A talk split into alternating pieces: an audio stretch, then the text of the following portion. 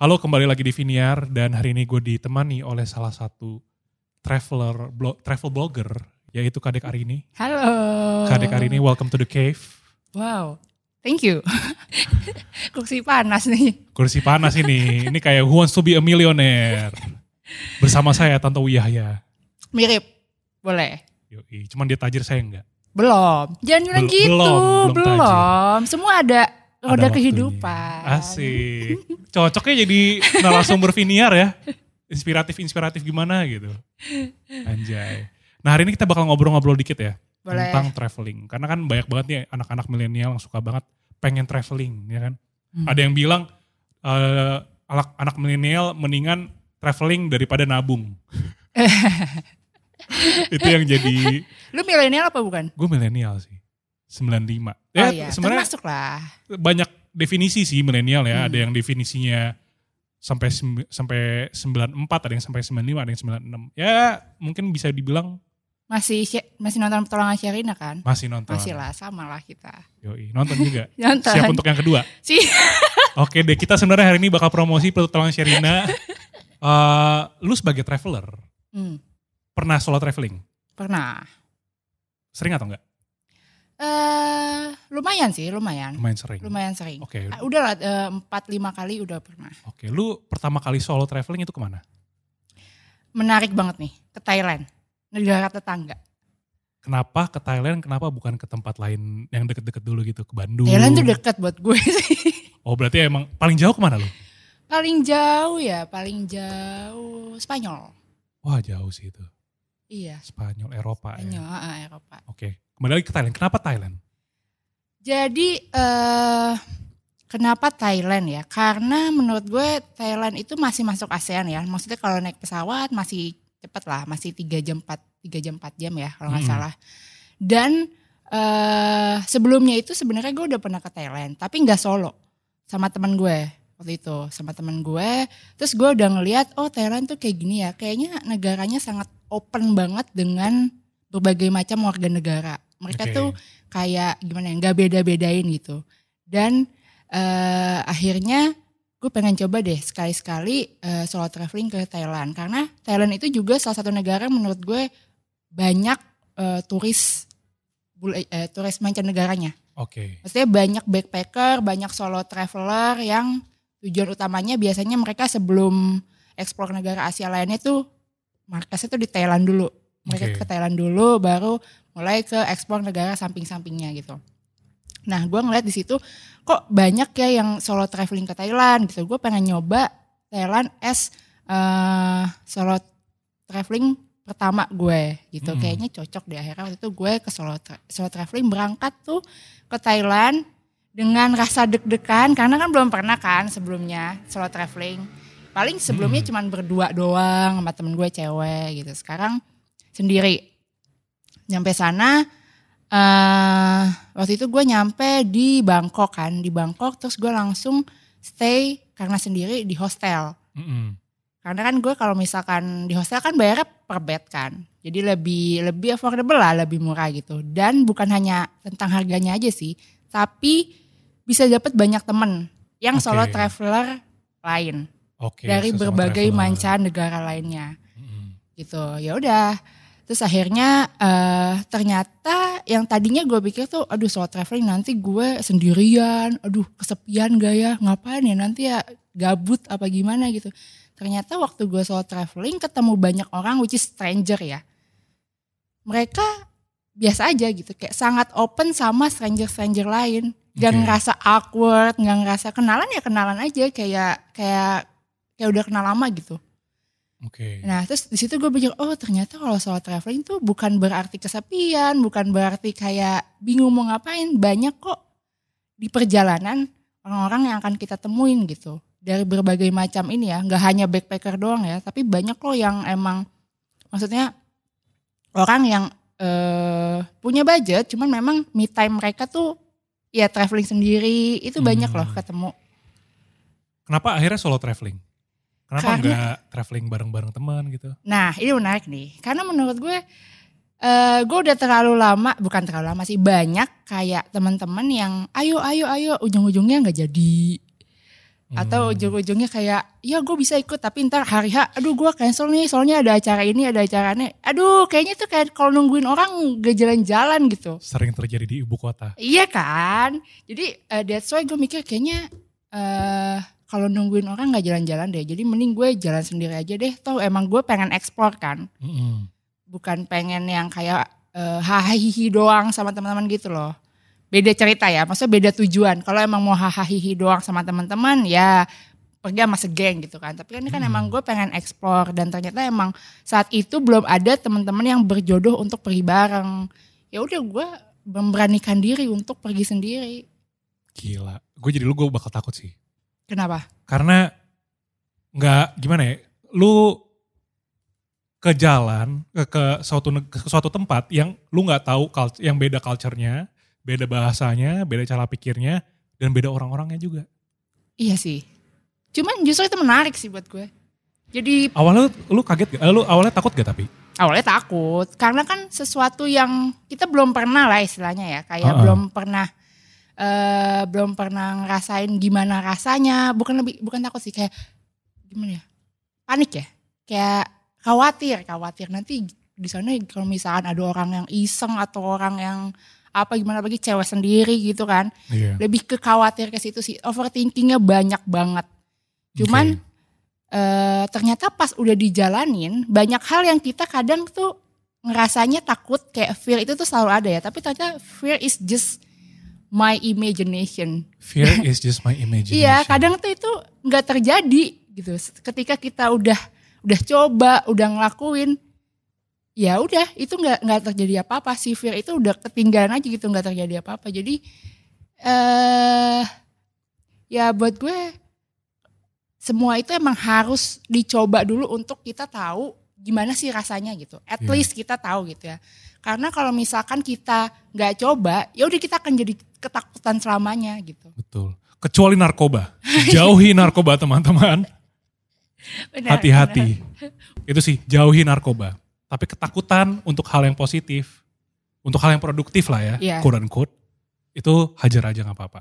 Iya benar kadang bahkan ketika kita udah kayak ngelewatin ketakutan itu jadi timbul sesuatu hal yang kita yang tadinya mikir nggak bisa Mm-mm, jadi bisa gitu. betul. Yang tadinya nggak berani jadi berani karena kita udah udah lewatin rasa ketakutan itu. Iya. Dan satu hal yang gue percaya ya, keberanian itu ketika kita mau berdamai dengan ketakutan kita. Ya. Dan untuk berdamai untuk ketakut dengan ketakutan, kita harus acknowledge si ketakutan ini sebenarnya ada. Iya. Bukannya malah kita singkirin, si Singkirin. ketakutannya. Tapi diterima kan? Terima aja, Iya. bertemanlah dengan setanmu sendiri. Benar, Simpelnya sih kayak gitu ya. benar, benar. Dan kalau misalnya kita bisa, bisa berteman ya, kita akhirnya bisa berdamai juga sama kejelekan-kejelekan kita. Salah Benar. satu ketakutan. Benar, benar. Akarnya dicari dulu. Betul. Kenapa takut? Betul. Terus baru dicari abis itu gimana ya cara mengatasinya. Sebenarnya itu sih intinya kayak kenapa takut. Terus cara mengatasinya sebenarnya gimana ya gitu. Betul. Dan kalau lu cara salah satu cara untuk uh, mengenal ketakutan lu adalah dengan traveling, Benar. solo traveling gitu ya. Menarik sih. Waktu itu gue pernah uh, apa namanya baca bukunya Butet Manurung, Mm. Sokola Rimba. Ya. Dia bilang ada satu suku, gue lupa di mana. Di sorry. Jambi. Di Jambi ya. Di Gue mana baca juga. si apa namanya orang-orang suku ini kalau misalkan baru aja kehilangan orang, dia bakal traveling, Mm. dia bakal berkelana Hmm. untuk menghapus kesedihannya itu, Hmm. untuk mencari dirinya dia sendiri kembali. Hmm. Dan menurut gue itu sesuatu yang menarik sih dari traveling ya. Sebenarnya jangan menghapus sih. Lebih ke, well sebenarnya rasa-rasa yang kayak kita sesuatu yang eh, kayak rasa sakit atau apa. Menurut gue nggak ada yang bisa, nggak ada yang bisa untuk eh, menghilangkan selain time. Time heals. time heals menurut gue. Gimana caranya time heals? Ya caranya dengan menerima aja sebenarnya. Hmm, Gitu. Justru kalau misalkan kita lari gitu, jadinya malah kita menghindari gitu. Tapi Iya. kita nggak berdamai dengan si masalah itu. masalahnya nggak ke mana-mana. Iya, Masalahnya bakal ada tetap di situ, yes gitu. ya kan? Jadi ketika udah kita bisa meneram, men- menerima, nanti akan waktu yang akan menjawab semuanya gitu. Coba Benar. kayak misalkan kayak lu pacaran awal-awal kan aduh nggak bisa kehilangan apa bla bla bla gitu kan. Tapi ntar lama juga Hilang 6 bulan setahun. Iya, asalkan mau diterima Iya, harus diterima. si. Kalau itu tuh udah habis. Mm-mm. Hey, terima ini tuh udah selesai gitu. Let's move on. Bener sih, Gitu. bener sih.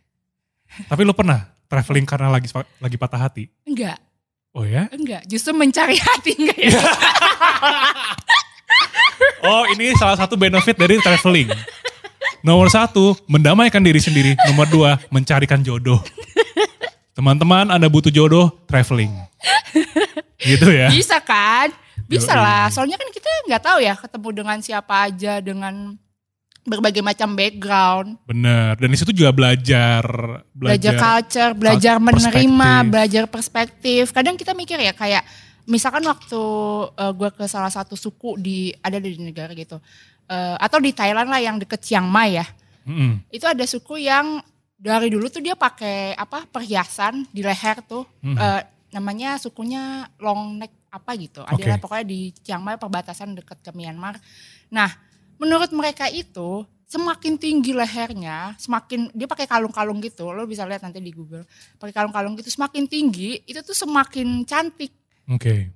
Padahal kalau kita sebagai orang Indonesia ya, karena di, di kita nggak ada culture kayak gitu kan. Kita Mm-mm. ngeliatnya kayak kok aneh gitu. Tapi menurut mereka cantik. Iya karena ya perbedaan culture aja. Karena perbedaan iya, tergantung cara kita ngelihat kan. Mm-mm.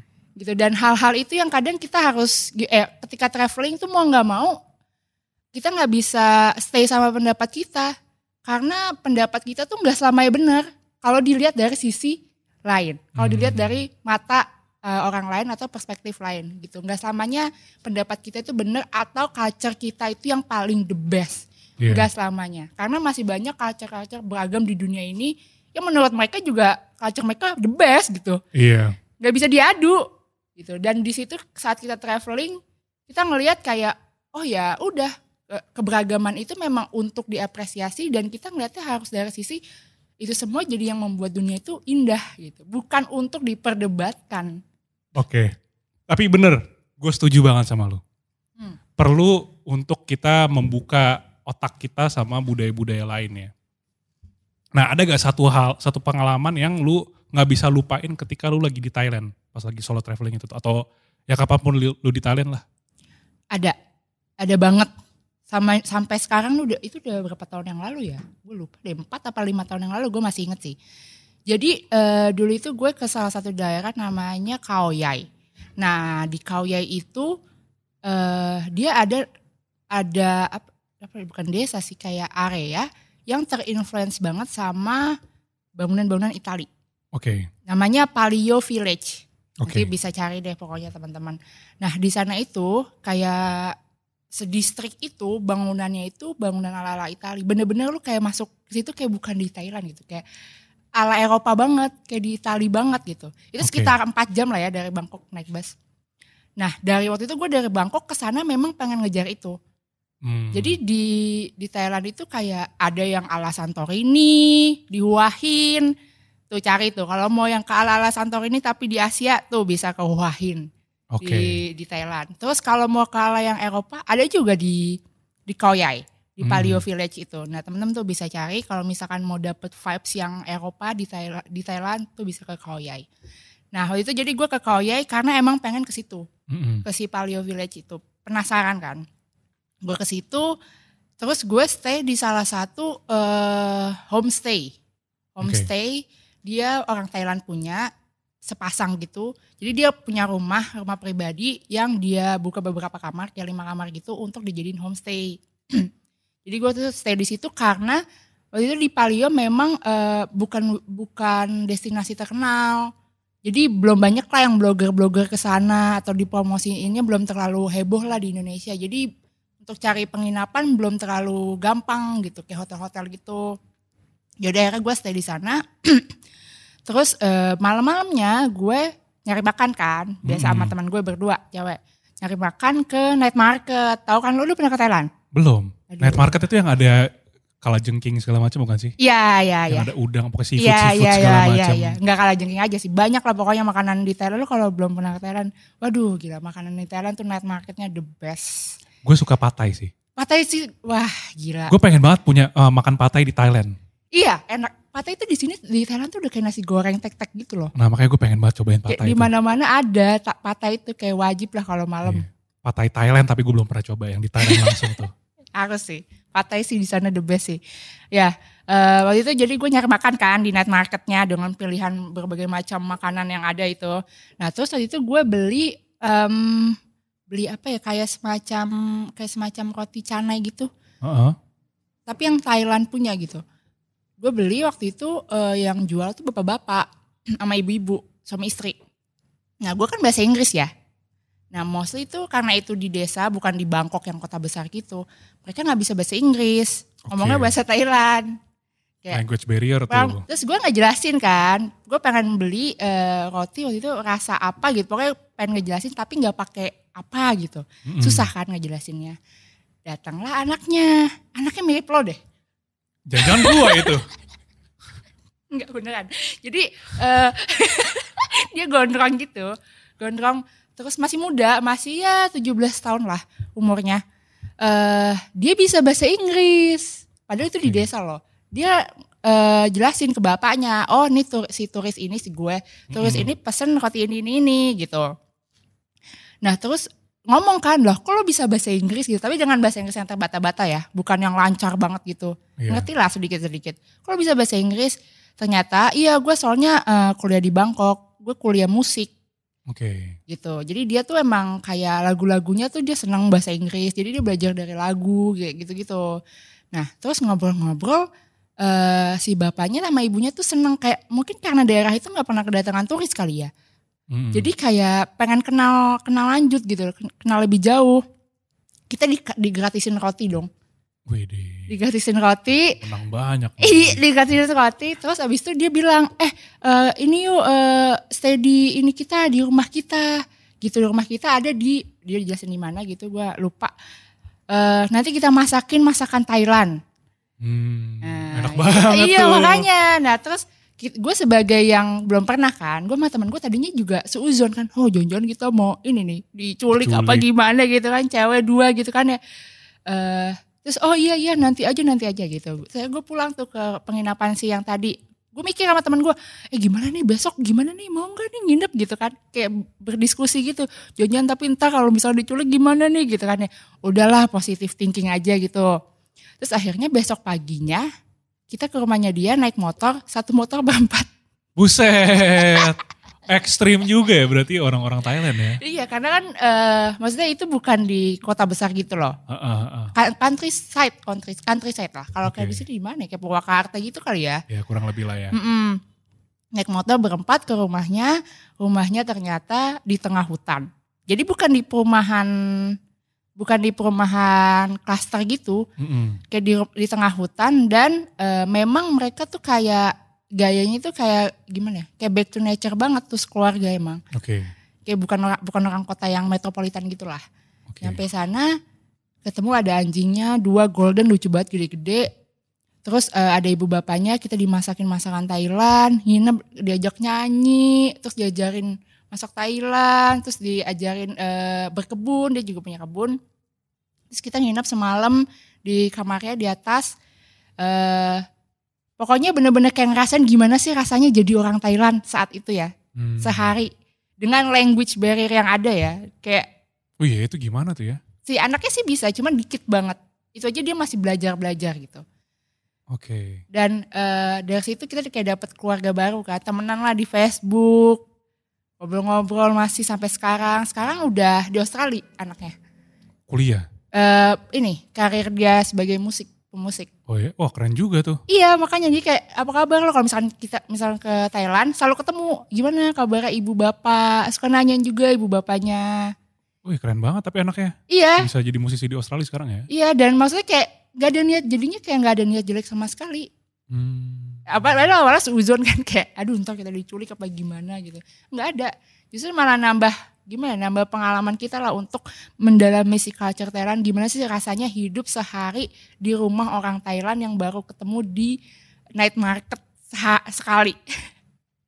Itu gue jadi lu ya, gue bakal suuzon banget sih. iya kan? Gue punya trust issue sih gue.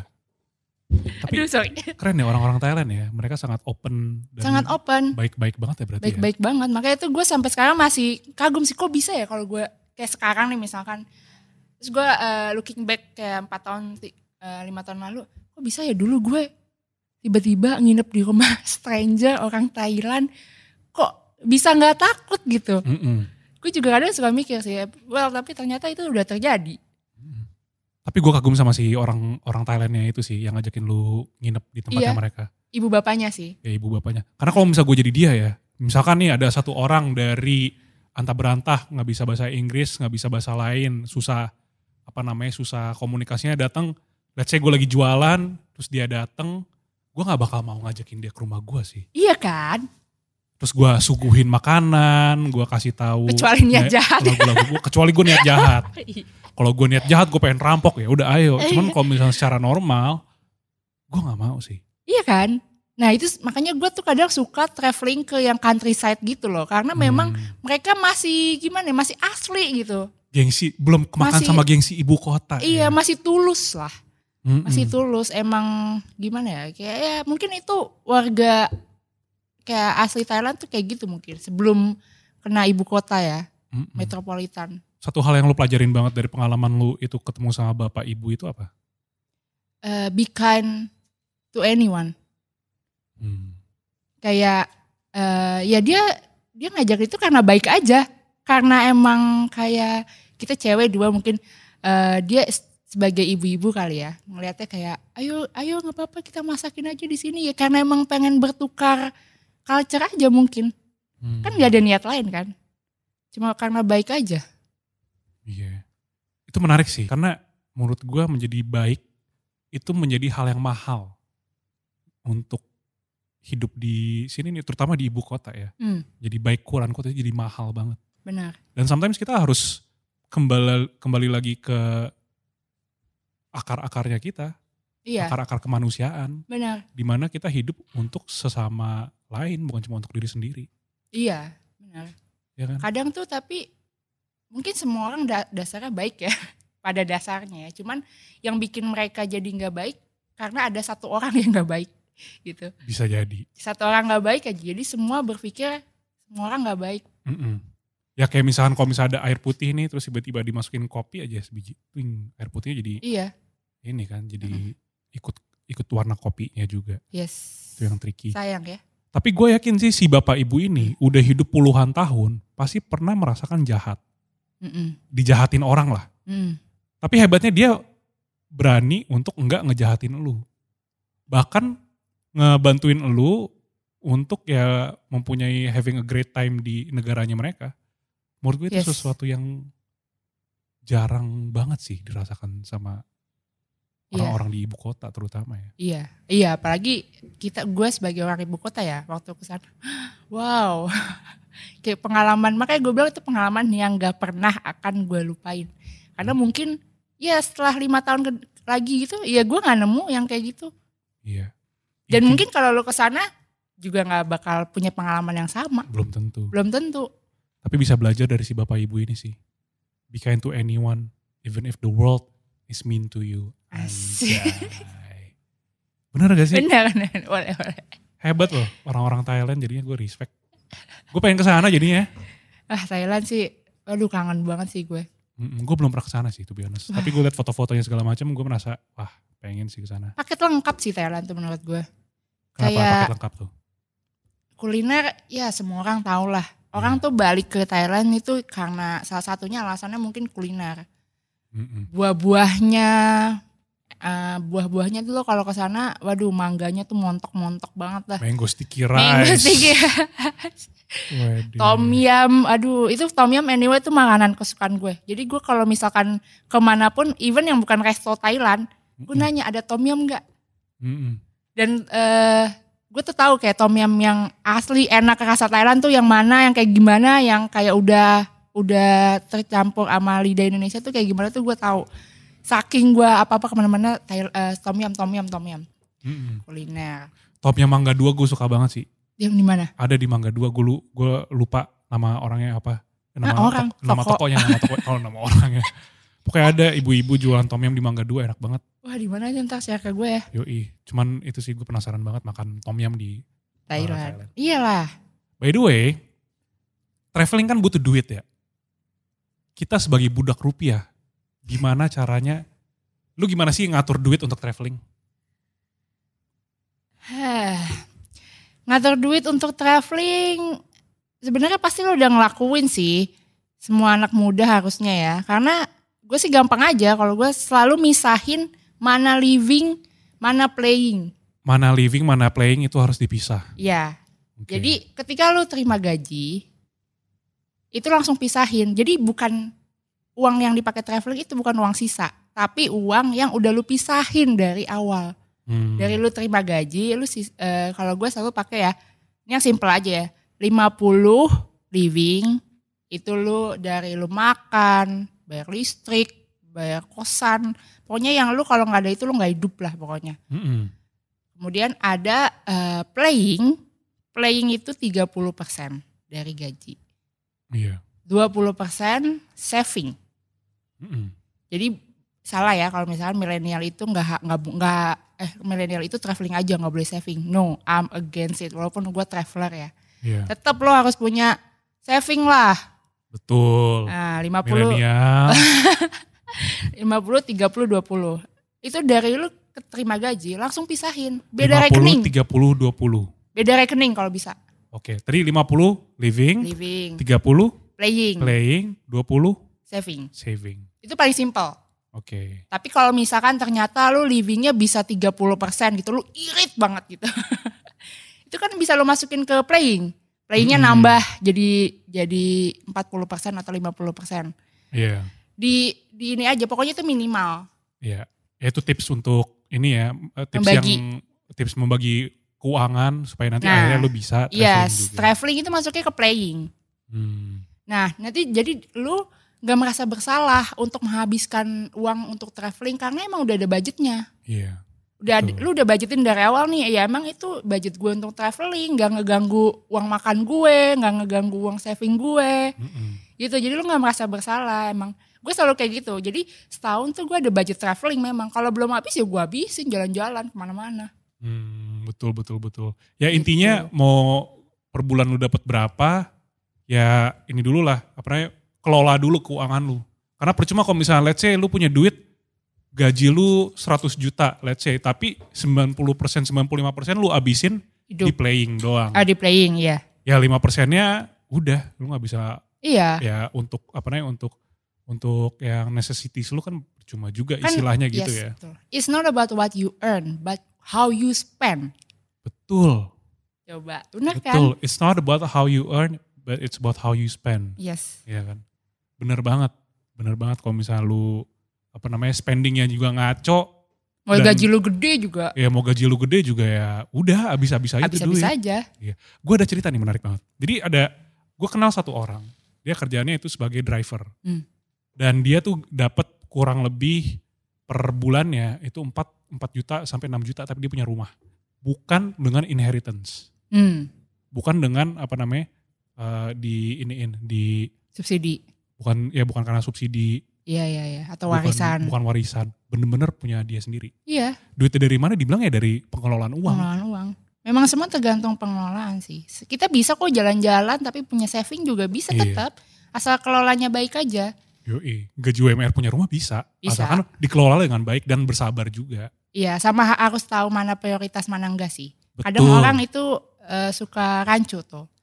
Betul. Iya kan? Karena sebenarnya kalau kita ngomong playing, playing itu kan banyak banget dari lu nongkrong di kafe, lu beli kopi, lu traveling, lu shopping, itu masuknya playing. Yoi, Nah itu lu prioritasnya lu tentuin aja. Kalau misalkan lu lebih suka traveling, ya mau nggak mau di yang lain, playing yang lain mesti di di apa digencet lagi, mesti Betul. ditipisin lagi. Kayak gue misalnya sukanya traveling, gue tuh bukan tipe orang yang eh, boros gitu. Kayak jajan tuh gue jarang sebenarnya. Kayak beli baju juga paling sebulan tiga kali, empat kali. Bukan yang tipe beli beli beli barang-barang yang mahal gitu tuh gue nggak gitu. Tapi gue lebih banyak spend ke traveling hmm, oke oke. gitu aja oke, itu oke. priorit karena prioritas gue traveling Alright.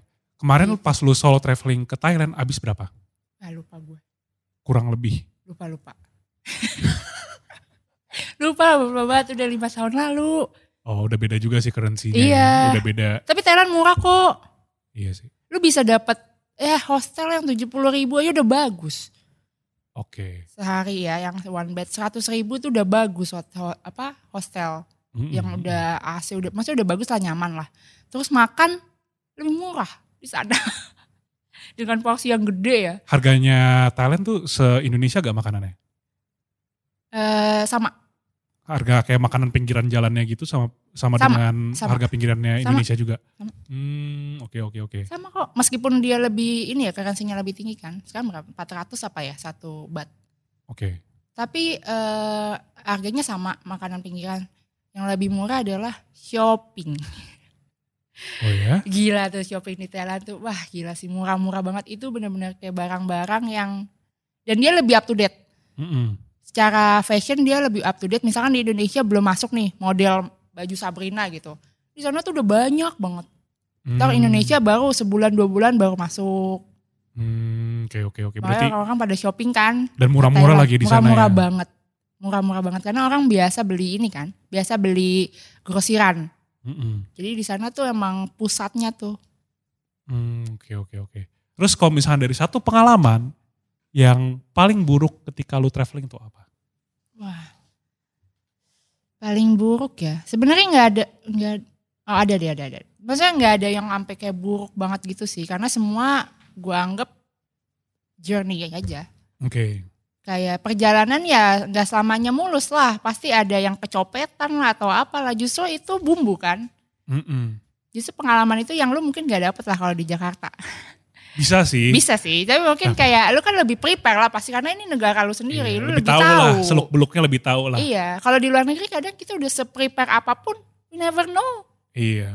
Kalau misalnya di Jakarta kita tahu, oh bagian sini hati-hati, ada copet, Iya, bagian situ hati-hati.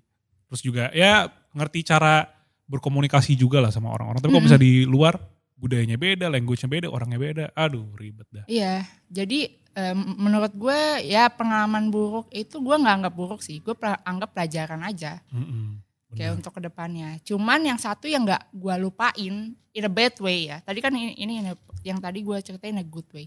Itu waktu gue solo traveling di salah satu negara di Asia juga masih masih di Asia. Solo traveling di salah satu negara di Asia. eh, waktu itu gue kena lagi jalan sendiri gitu, tik tik tik. Diikuti sama bapak-bapak. Dia ngomong pakai bahasa lokal dia yang gue nggak ngerti. Oh gitu kan. Deketin deketin mepet mepetin gue bilang gue kan sebenarnya gue orangnya tuh cuek bukan Mm-mm. yang orang panikan gitu. Gue ngapain sih nih orang? Gitu doang. Gue jalan aja biasa. Terus dia deketin mepet gue buka celana.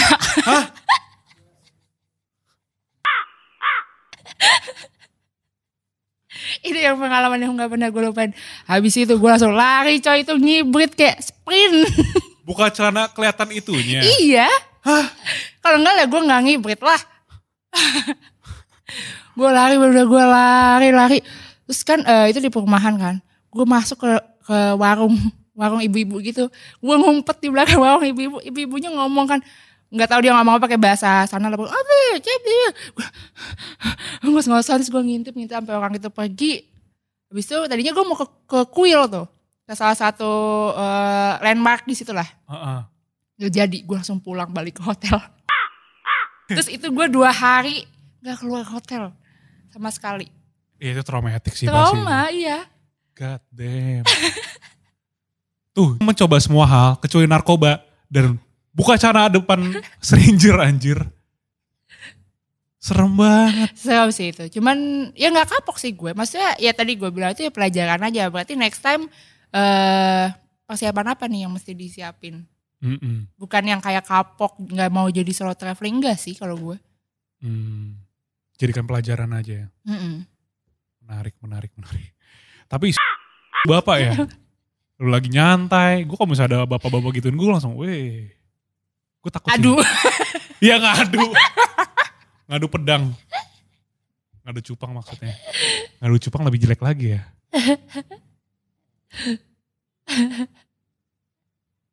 Oke, kembali kembali lagi tentang Thailand. Hmm. Kota yang paling lu suka di Thailand tuh apa? Chiang Mai. Yang tadi lu bilang, Chiang Mai. yang tadi karena karena ada orangnya. Yang yang Bukan, bapak ibu. bukan. Eh, itu beda lagi itu ya? di Koyai. Chiang Mai itu yang leher. Yang leher ya. Oke. Gue paling suka Chiang Mai. Itu Kenapa? tuh kayak Bandungnya Thailand. Artsy gitu loh. Oke. Apa eh, kotanya tuh jadi dia kecil banget kayak Jogja gitu loh, kayak Jogja Bandung kecil banget.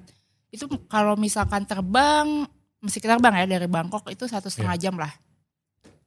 Kenapa di Chiang Mai? Karena dia eh, lebih calm.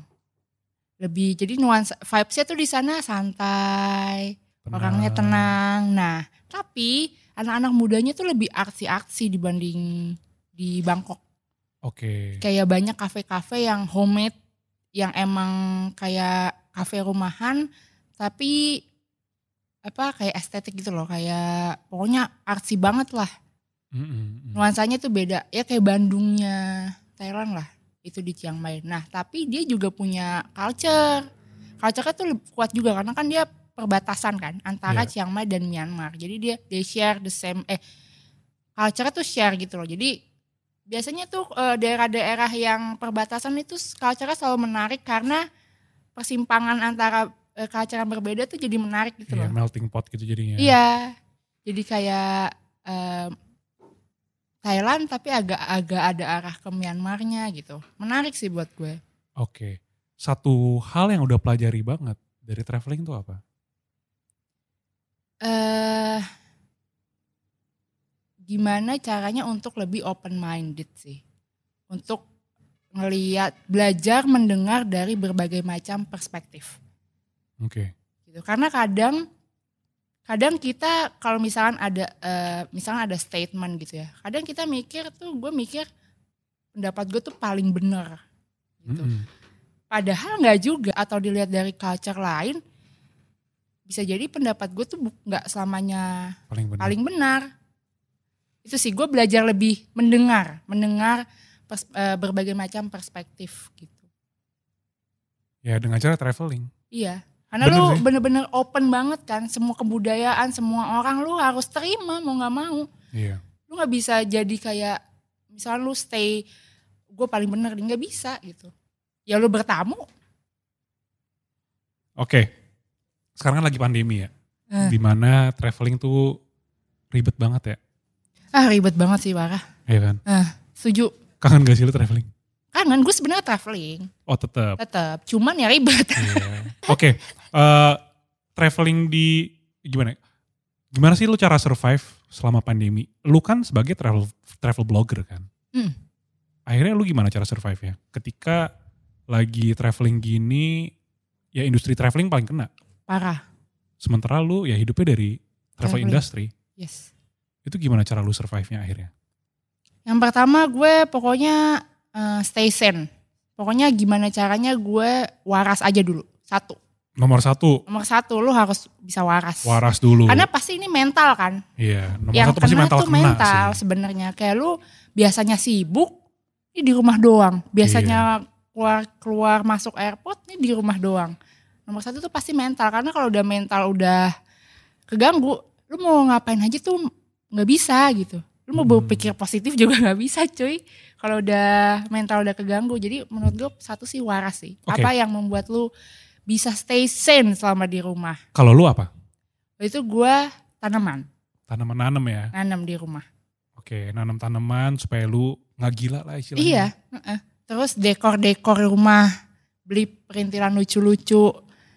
Terus rumah didekor supaya cakep, Mm-mm. supaya nyaman, supaya lu tinggal di sana tuh nyaman lah pokoknya. Staying produktif lah istilahnya. Iya, itu satu. Nah, dari situ lu baru bisa mikir kalau lu udah kayak eh, udah waras gitu, lu bisa mikir apa ya? Apa yang harus gue lakukan ya supaya nggak diem aja di rumah. Maksudnya kayak nggak gini-gini aja gitu. Terus eh, akhirnya gue bikin waktu itu eh, sebuah platform di mana gue isinya adalah kurasi barang-barang lokal brand yang gue suka terus gue jual Oke. itu salah satu itu lumayan men- men- mensupport sih dari sisi ekonomi ya Iya, iya. itu gue bikin terus sampai sekarang akhirnya masih ada terus eh habis itu kan mulai sebenarnya mulai Juli itu pemerintah udah ini kan udah boleh kayak staycation asal belum keluar negeri gitu kan mulai Juli itu gue mulai staycation. Oke. Staycation aja kayak di hotel doang. Seenggaknya keluar rumah lah. Itu aja udah happy banget kan pasti keluar rumah. Mm-mm. Terus eh, tapi dari mulai Juli itu pas PSBB udah dilonggarin sebenarnya secara secara kerjaan tuh udah udah mulai masuk lagi sih. Oke, pelan-pelan tuh ya. Pelan-pelan. Awal-awal memang Maret tuh parah banget sih. Itu parah Iya. banget Maret sampai Nol tuh pas itu nol, ya. wes, nol. Sebenarnya tapi kalau gue tuh nggak masalah, bukan nggak masalah, masalah sih. Cuman maksudnya secara finansial gue udah siapin dana darurat kan. Hmm, Nggak masalah. Pentingnya dana darurat teman-teman. Tapi yang orang-orang yang ini sih yang bekerja di industri itu yang mungkin Hmm. dia nggak siapin ya.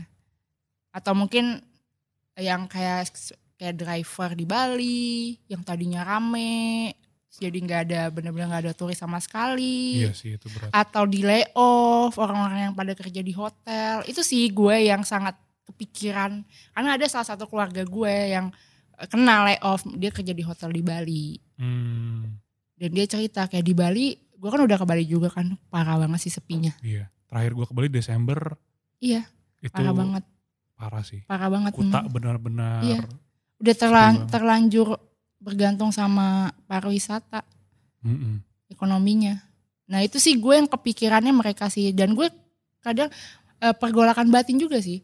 Kayak eh gue harus bantu industri gue nih gitu. Industri pariwisata kan. Gimana cara gue bisa bantu? Tapi di sisi lain kan ada orang-orang yang kayak jangan jalan-jalan dulu gitu kan. Iya, itu tricky ya. tricky. Itu gue di tengah-tengah tuh sangat galau banget waktu itu. Karena gue jujur aja gue dari bulan Juli tuh gue udah di dapat invitation untuk eh, promosi Bali waktu itu tapi dengan protokol kesehatan ya Mm-mm. dengan protokol kesehatan itu gue bingung banget ngambil apa enggak Hmm, karena itu dia ya, iya kayak di tengah-tengah. di tengah-tengah lu mau ngambil salah dihujat ntar tapi di sisi lain gue hidup dan makan dari industri pariwisata cuy Mm-mm. kayak masa gue nggak mau bantuin rekan-rekan gue sih Iya, ya intinya tuh gimana ya, semua harus cari sweet spotnya gitu gak sih?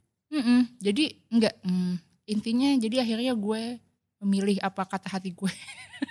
Ya ujung-ujungnya ikuti kata hati lu aja. iya, kayak kadang kita nggak bisa ya membahagiakan semua orang kan. Maksudnya kayak nggak bisa banget tuh kayak ya emang harus milih gitu. Jadi choose aja pilih yang paling ngaruh ke lu. Choose those what matter the most to you gitu. Kayak eh, karena kalau milih semuanya nggak bisa. Pilih aja yang paling ngaruh ke lu. Betul. Nggak bisa kita benerin, apa namanya, kita nggak bisa bikin semua orang senang sama semua keputusan Ya, kita. Paling seenggaknya kasih empati. Betul. Kalau memang nggak bisa untuk memilih yang itu, tapi berikan empati yang lebih gitu. Itu sih kalau gue. Mantap. Oke, Kadek hari ini, terima kasih sudah jalan-jalan di Viniar. Jalan-jalan ya ini ya. Jalan-jalan ceritanya, Oke. traveling. Iya. Dan eh, untuk para budak rupiah, jangan lupa untuk follow Kadek hari ini. At Kadek Arini. Dan websitenya di, Kadekarini.com. dan di mana lagi YouTube, TikTok ya. TikTok, YouTube ada lagi. Ada. Kadek Arini search aja. Ya pokoknya di semua platform sosial media yang lagi hits. Yes. Ada Kadek hari ini, jangan lupa di follow. Dan jangan lupa juga bantu Volix jadi kaya dengan cara like, comment, dan subscribe. Karena views Anda adalah AdSense kami. Jadikan kami makin kaya. Terima kasih teman-teman yang sudah pada nonton. Budak rupiah, tetaplah menjadi budak. Oke. Halo teman-teman budak rupiah, thanks for listening. Jangan lupa untuk follow Spotify channel kita dan juga social media kita yang lainnya di YouTube, Instagram, dan TikTok at volix.media. Bantu Volix jadi kaya. Oh satu lagi, nggak semua tai itu buruk, tai bisa jadi pupuk.